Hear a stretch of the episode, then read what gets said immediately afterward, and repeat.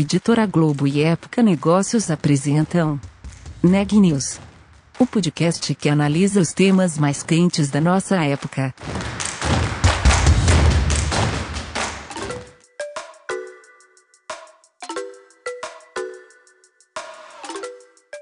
Oi pessoal, tudo bem? Aqui é Renan Júlio, sou repórter de Época Negócios e está começando mais um Neg News, a nossa série de reportagens especiais sobre a pandemia do novo coronavírus. Hoje eu estou acompanhado da Daniela Frabasile para falar sobre transformação digital, um movimento que aqueceu e se mostrou muito importante durante a pandemia. Dani, conta um pouco mais para gente. Eu conversei com o Cláudio Tancredi, que é Country Manager da Hitachi Vantara aqui no Brasil e que faz parte do nosso clube de transformadores de época negócios. É, a Hitachi Vantara é uma empresa que trabalha com armazenamento, gerenciamento e análise de dados em nuvem. Então é uma empresa que acaba trabalhando muito no apoio, ajudando as outras empresas na jornada de transformação digital. Aí, com a pandemia, todo mundo tem falado o quanto a digitalização tem sido importante, e o Cláudio me contou como tem sido o trabalho deles para apoiar esse processo acelerado durante a pandemia e com todo mundo de home office. O Cláudio também me contou um pouco sobre como que eles mesmos adotaram, como foi a gestão de toda a equipe em home office desde o começo da quarentena. E também falou um pouco sobre é, como manter a cultura corporativa em tempos de isolamento. Vamos conferir a entrevista.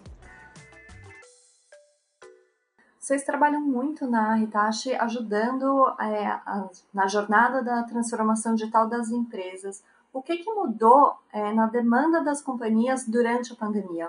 Bom, a gente sempre vem, as empresas, a própria Itachi, sempre vem falando de transformação digital, né? Então, é realmente a digitalização dos negócios, trabalhar com os negócios no modelo realmente digital, automatizando a questão dos processos, automatizando a relação com os clientes, a questão da mobilidade, a questão da nuvem. E isso eram projetos que as empresas já tinham, inclusive a Itachi mesmo, né? Acho que o que aconteceu foi que veio uma tsunami aí, né? De um, de, um, de um modo geral, as empresas foram pegas de surpresa e tiveram que se adequar na marra, né? O jeito de fazer o negócio é, mudou e agora tiveram que chavear para o analógico, para o digital, de março para cá. O que a gente está vendo é que houve uma aceleração desses processos. Ou a empresa de vários segmentos, elas aprendem a trabalhar no mundo digital, ou elas não vão voltar para o mercado. A questão da pandemia, né, a questão do coronavírus, hoje a gente não tem solução. O isolamento social não é a solução, a solução é acabar com o vírus, certo? E hoje ainda não tem uma vacina. Então, Alguns países que já passaram pela, pelo pico já tem notícias que estão voltando com alguns focos. Então, esse negócio não tem uma data para acabar, tem uma expectativa para acabar. Então, eu vejo que os modelos de venda, os modelos de interação com o cliente tem que ser digital. A resposta seria acelerou e acelerou muito. E por isso que eu estava comentando um pouco antes da gente começar a entrevista que a gente trabalha muito, está trabalhando muito mais do que em fevereiro, por conta dessa adequação que as empresas estão tendo que fazer para continuar sobrevivendo nesse novo, nessa nova economia, que já não é mais a economia que a gente viu e talvez não vai ser mais a economia que a gente vai ver é, no futuro por conta de tudo que a gente está conseguindo fazer hoje no mundo digital, né? A questão, eu preciso pegar um avião para ir para os Estados Unidos fazer uma reunião, levar um cliente numa reunião nos Estados Unidos, eu preciso me deslocar para ter uma, uma reunião pessoal, então o, o setor de transportes, logística vai vai ser é, impactado, né? Eu acostumei fazer compra online, eu preciso ir na loja mais? Acho que não, acho que eu consigo conviver. O comportamento de compra, o comportamento das pessoas, eu acho que vai mudar e não acho que volte para o mesmo patamar que a gente tinha em, em fevereiro. Uhum. Voltando um pouco para a questão da digitalização. Há alguns anos a gente já falava que a sobrevivência das empresas dependia dessa digitalização e como você falou, e como muita gente tem falado, isso se acelerou por causa da pandemia. Mas as empresas, elas estavam prontas para essa aceleração? Como que foi isso? Como que vocês enxergaram isso, as dificuldades das empresas ou não? Se foi mais fácil do que as empresas imaginavam do que seria? Eu acho que essa é uma informação ainda que a gente não não não tem uma precisão porque a gente não sabe quem vai voltar. Eu não tenho uma análise do impacto real. O que eu vejo é que não, acho que não estava pronta. Várias empresas estão, estão se adequando aí, algumas outras já acho que já até desistiram. Você pegar empresas pequenas, empresas que não tinham um processo de governança, um, que tinham um caixa curto, eu acho que as, muitas empresas vão sair do mercado. Não acredito que estariam prontas. Acho que, de novo, era uma questão, assim como falavam de nuvem alguns anos atrás, transformação digital, etc. Eu acho que é uma coisa que elas enxergavam muito lá na frente. Sim, tinham planos, projetos, mas é aquela coisa um pouco é, institucional quando teve que colocar na prática mesmo, poucas delas conseguiram. Nós mesmos da Itachi, a gente não sofreu muito impacto porque a gente já vinha trabalhando no modelo de trabalho remoto, a gente já tinha essa flexibilidade, a companhia já aconselhava né, a trabalhar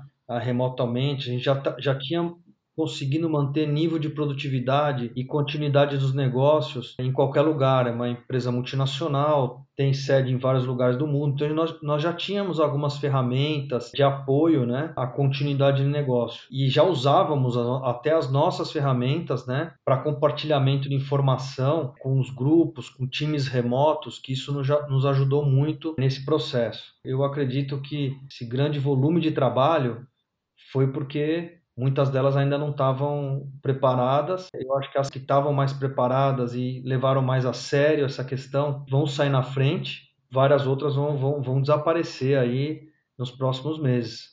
Acho que o ano que vem provavelmente vai o mundo, o mundo é, empresarial, o mundo do negócio vai, vai estar com uma outra, com uma outra cara aí. E as empresas que têm vantagem nesse momento são aquelas que já vinham num processo de transformação digital mais avançado nos anos anteriores? Com certeza. Esse movimento, Cláudio, que você falou, é, você está vendo no Brasil, é mais ou menos o movimento que a Itachi viu no, em outros países em que ela atua? Sim. O ponto todo é porque, por conta de a regulação para alguns temas da economia ainda do Brasil serem ainda é, os processos econômicos ainda não, não serem é, flexíveis, eu vejo que ah, é, alguns países lá fora ainda tem uma tinha uma vantagem, né?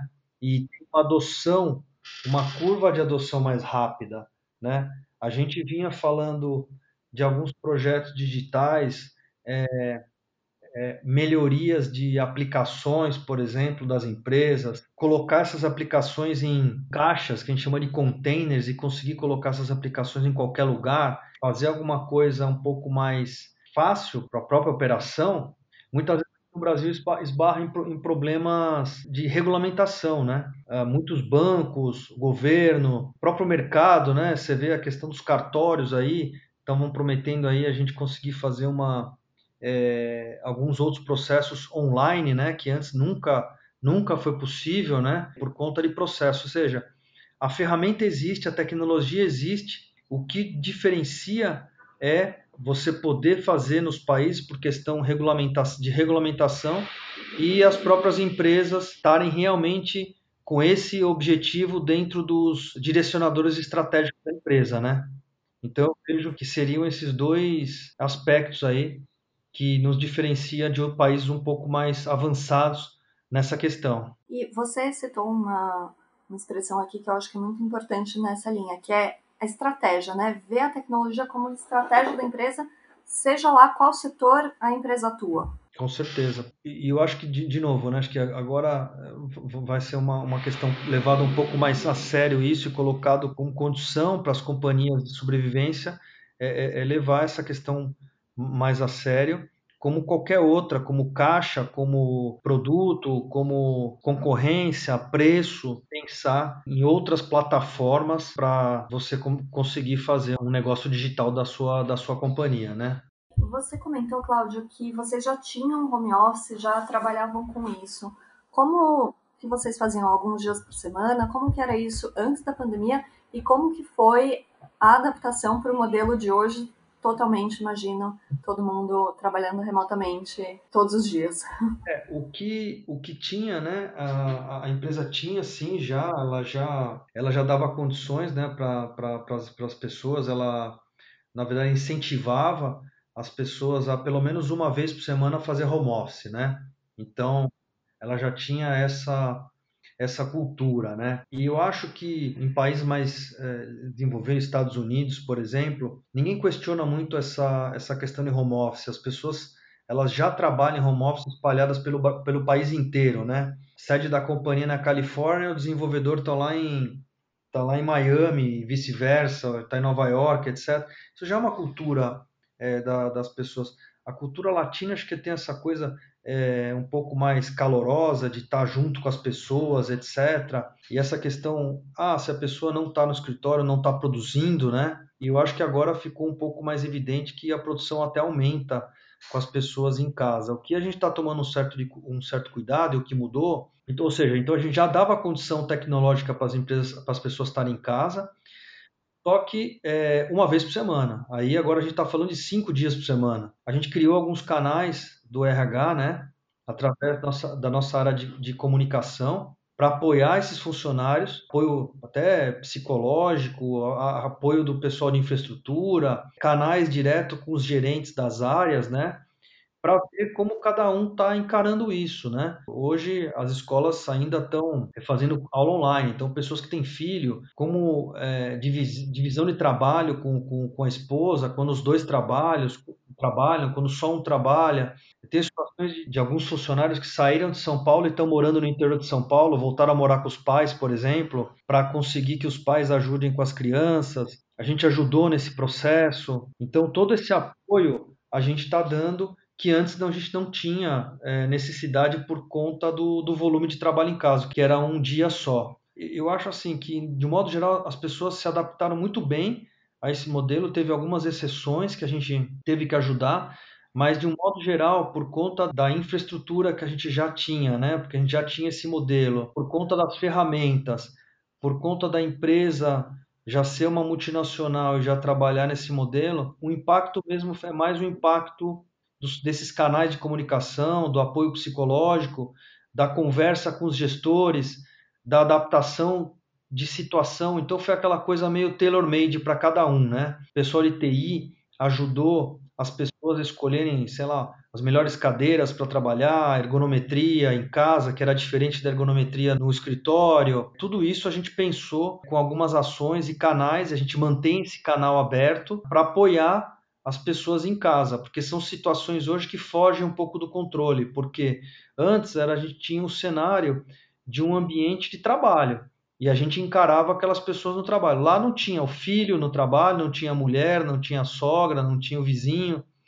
E agora a gente expandiu a empresa para algumas áreas que a gente está carregando tudo isso, que tem outras componentes nessa equação. Uns estão sendo impactados menos, outros mais. E é aí que a gente está atuando com esses canais de comunicação junto a esses profissionais, a esses colaboradores. E na gestão do dia a dia, como que vocês estão fazendo para ajudar as pessoas a terem tempo para atenderem essas outras demandas com filhos, né, com cuidados da casa, que, que não se tinha antes nesse nível que a gente tem hoje? E como você falou, vocês tiveram um aumento da demanda como fazer com que as pessoas não passem o dia inteiro trabalhando, como ter algum alguma separação entre vida profissional e vida pessoal, ainda que tudo isso esteja acontecendo dentro de casa.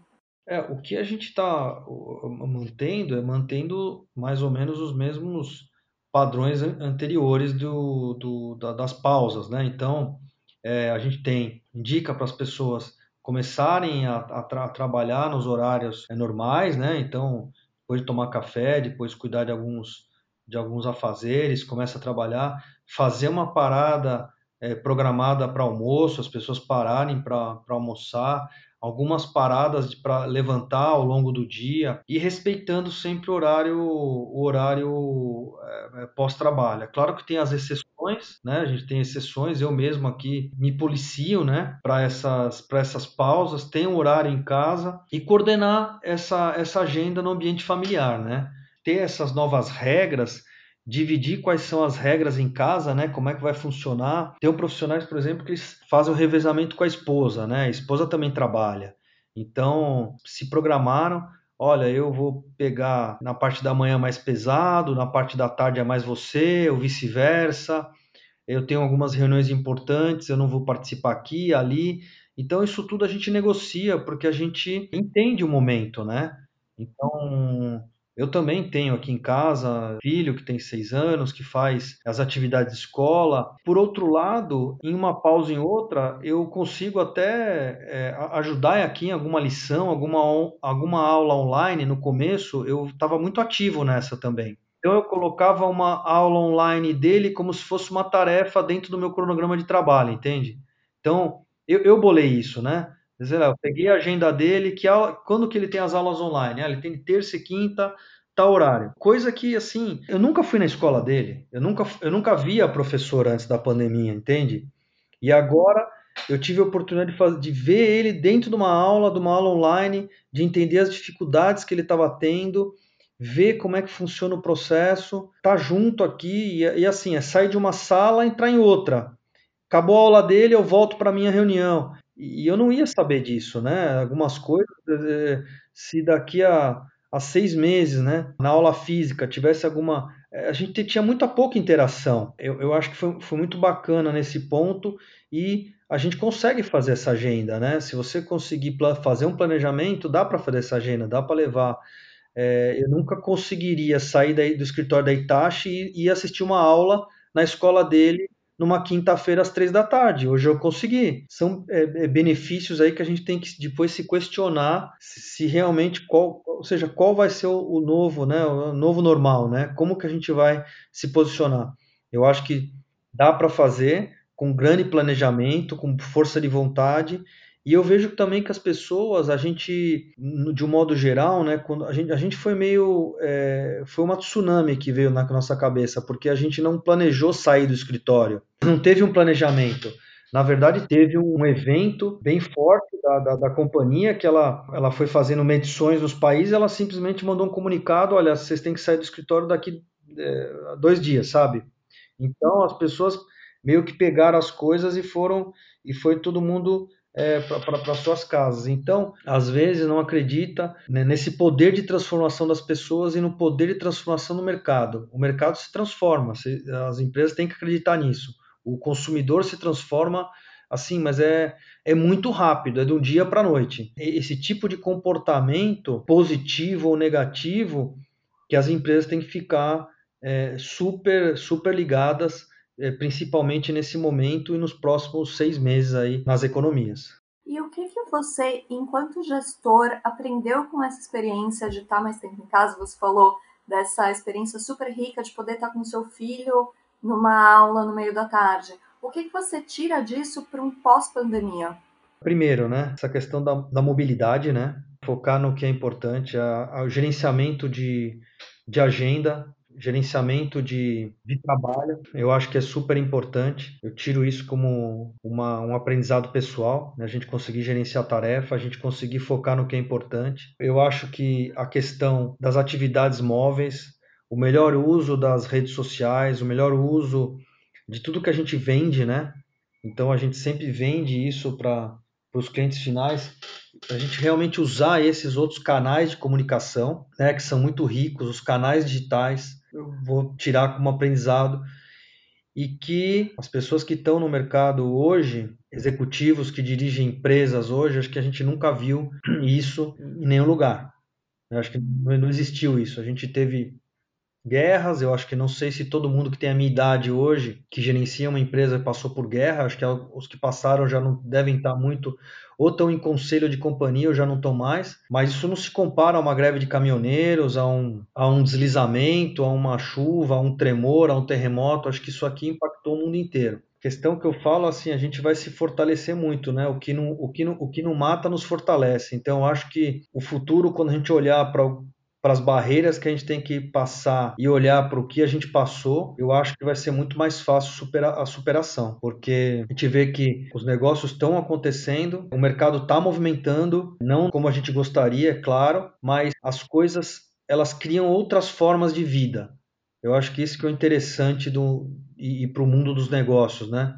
Os negócios se transformam e, fa e, e, e continuam, mesmo numa situação dessa. Então, eu acho que é fantástico, assim, é uma tragédia, muita gente morrendo, etc., mas o, momento agora de aprendizado, o momento de lições que a gente pode tirar para o futuro e como a gente vai encarar os negócios, eu acho que é único, né? Com certeza. E é, pelo que eu vi, a Itachi está envolvida nos Estados Unidos em pesquisas com relação à Covid na área de saúde. O que, que mudou no uso de dados no setor de saúde ou o que, que se acelerou por causa da pandemia especificamente nesse setor? A companhia, ela quer se, se especializar, pelo menos a Itachi Vantara, né, a divisão que eu, que eu atuo, ela se, ela se especializa em conteúdo em dados, né? E não só dados, na verdade, é otimização e você tirar as informações dos, dos dados, né? Você não adianta. Os dados só crescem, né? No, no, mundo inteiro, tudo que é digitalizado, tudo que é que você tem conteúdo, um conteúdo digital estruturado ou não estruturado, isso vira dado, né? E, e, e aí, assim, o que, que a gente consegue de colocar inteligência, não só armazenar e guardar esses dados, esse volume que só cresce, né? Mas o que a gente consegue é, tirar de informação é, desse dado, né? Então acho que é nesse caminho que a empresa está ajudando, né? É com indicadores, com dados conhecidos, como que a gente de, é, devolve essas informações? Quais as respostas que a gente pode dar através de modelos, né? De modelos matemáticos passados e futuros e o que que a gente consegue responder e entregar para a sociedade? Acho que esse é o papel da Itachi no ambiente, né? Então, ou seja, é, criar uma plataforma, atender seus clientes e devolver é, para a sociedade. Voltando um pouco aqui na questão do, do home office, né? Sem a presença física dos funcionários nos escritórios, você viu como que vocês estão fazendo para manter o engajamento dos, dos funcionários, né? Já estamos três meses sem que as pessoas se vejam pessoalmente e como manter a cultura corporativa nesse ambiente é, digital e nesse trabalho remoto? Nós temos os nossos, as nossas reuniões é, semanais, né? É, já, eram, já eram reuniões que a gente tinha físico e remoto, porque eu tenho escritório, é, nós temos é, operação no Brasil inteiro. Então, eu tenho Norte Nordeste, Brasília, é, Rio de Janeiro, Sul, é, São Paulo, São Paulo interior, né? Então a gente já tinha é, pessoas espalhadas. A, a, questão da comunicação na Itacha eu sempre é, bati muito forte nesse, nessa questão de comunicação, né? Todos os funcionários, isso eu fiz sempre questão de trabalhar isso, é dizer para onde a gente está indo, né? E, e, e, quanto, e quanto tempo falta, né? Ou seja, qual é a direção da companhia, para onde a gente está caminhando, né? Quais são os indicadores da companhia, é, como que a gente está, né? Se a gente está bem ou a gente está mal e quanto tempo falta para chegar e o que, que a gente vai fazer em caso de, de algum problema, né? Ou seja, o que, que a gente tem que fazer para mudar e celebrar as nossas vitórias. Então, esse é nosso espírito é, é, é, antes da pandemia e, agora é, também. Então, essas reuniões de comunicação a gente faz as maiores, né? A cada, a cada todo mês, né? Todo mês, uma mais forte no trimestre, que é os resultados é, do trimestre. Então a gente faz isso é, trimestralmente. A gente faz todo mês com a, com a companhia, né, que a gente chama de All Hands, né, que é comunicação. O nosso pessoal, o nosso CEO também faz sessões de comunicação, e aí é uma sessão de comunicação não só do Brasil, mas é do mundo inteiro, né, de como que a Itachi está posicionada, etc. Isso também é mensal. E a América Latina, a gente tem uma na América Latina também mensal. Então, essa questão de comunicação dos funcionários, a gente sempre usou essa metodologia de engajamento. Né? E aí a gente tem as questões semanais, né, que tem as, as nossas reuniões semanais, é, também colocando isso como é, meta né, de, de, de, execução. E o que a gente, eu pedi para os diretores incorporarem, eu mesmo incorporei, é a questão do one-on-one, -on -one, né? Então, o que a gente está fazendo de, de, de, diferente é one-on-one, -on -one, é reuniões com os profissionais é, semanais, né? então, para discutir temas que podem estar relacionados ao trabalho, mas indiretamente também pode impactar o trabalho. O RH também colocou uma, uma um canal de comunicação para todos os funcionários, então eles podem ser é, acionados ou também eles acionam as pessoas é, é, semanalmente, né? É, alguns grupos internos estão seguindo um, um que a gente está chamando do happy hour virtual. Então, uma vez por semana o pessoal está se juntando aí, cada um compra as suas coisas e, e fazem um happy hour virtual da Itachi, né? Eu já participei de alguns aí, é muito engraçado, né? As pessoas colocam roupas e tudo, e camisa de time, um doa com o outro, etc. Que é mais ou menos o espírito. A gente tinha isso é, mensalmente na Itachi, que era a nossa a questão dos aniversariantes do mês, né? Então a gente sempre tinha uma festa dos aniversariantes. Então hoje isso virou virtual, né? Acho que tudo isso está ajudando a gente manter o, o contato, né? Entre, entre as pessoas, tem o um contato de negócio diário, mas também essas ações ajudam a gente é, continuar com o espírito de equipe aí entre as pessoas da empresa. Entendi. Vocês criaram algumas, é, algumas plataformas, né? algumas, alguns momentos novos aí para as pessoas se comunicarem é, virtualmente, mas antes mesmo, por estarem espalhados geograficamente, vocês já tinham essa, essa preocupação de fazer todo mundo se sentir parte de uma mesma empresa, de uma mesma equipe? Já, já, já tinha isso como prática. E, Cláudio, a Itachi, a Vitara, né, no caso, o braço, que é o braço de inovação, como que você, você viu algum prejuízo nos processos mais relacionados à inovação pelo fato de as pessoas não estarem fisicamente no mesmo lugar? Eu acho que não, para te falar a verdade. Eu acho que não. A parte de criatividade, a parte de foco, talvez a gente tenha até aumentado. Eu não tenho esses indicadores aqui, tá? Mas assim, é feeling, tá? Muitas pessoas é, acabavam viajando muito para estar tá no escritório. Hoje tem mais tempo para talvez estar tá com, tá com a família. Quando está trabalhando, está focado. Eu, eu acho que que que está saindo projetos incríveis aí das pessoas nesse período aí, tá?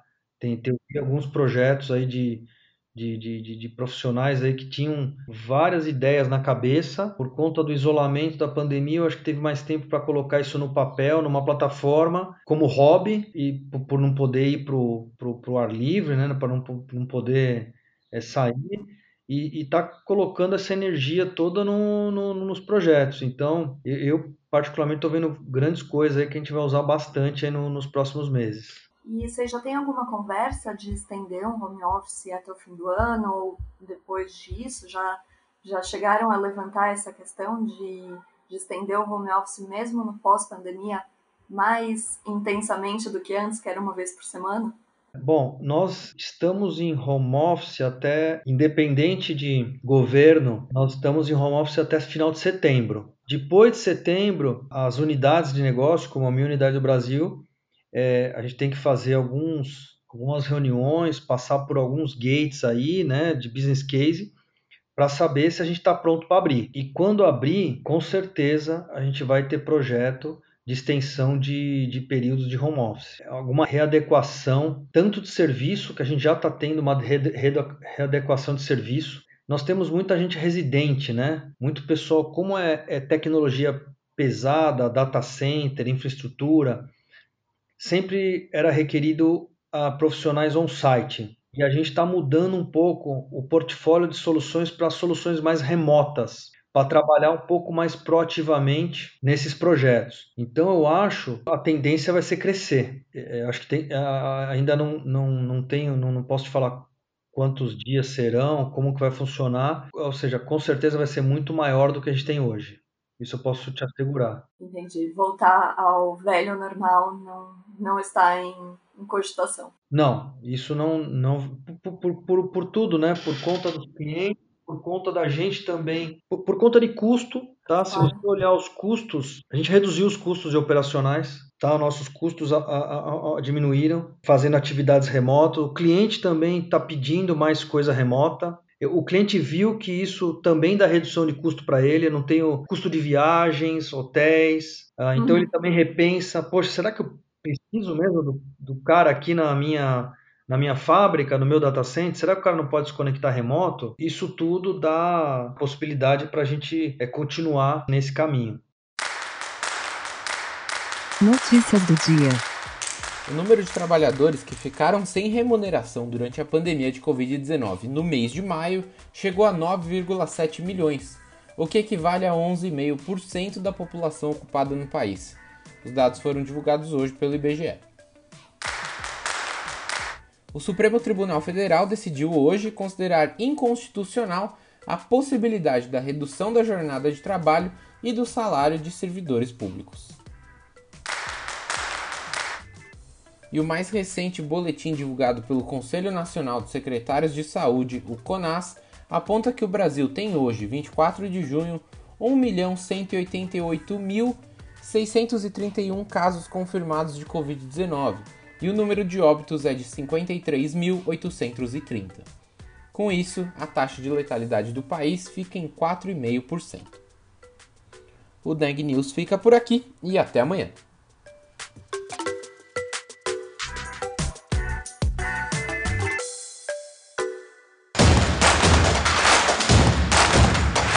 Esse podcast é um oferecimento de Época Negócios. Inspiração para inovar. Não deixe de conferir nossos outros podcasts. Presidente Entrevista Presidente. The Office. E os negócios da nossa época. Ouça, acompanhe, compartilhe. Vamos fazer deste podcast o nosso ponto de encontro.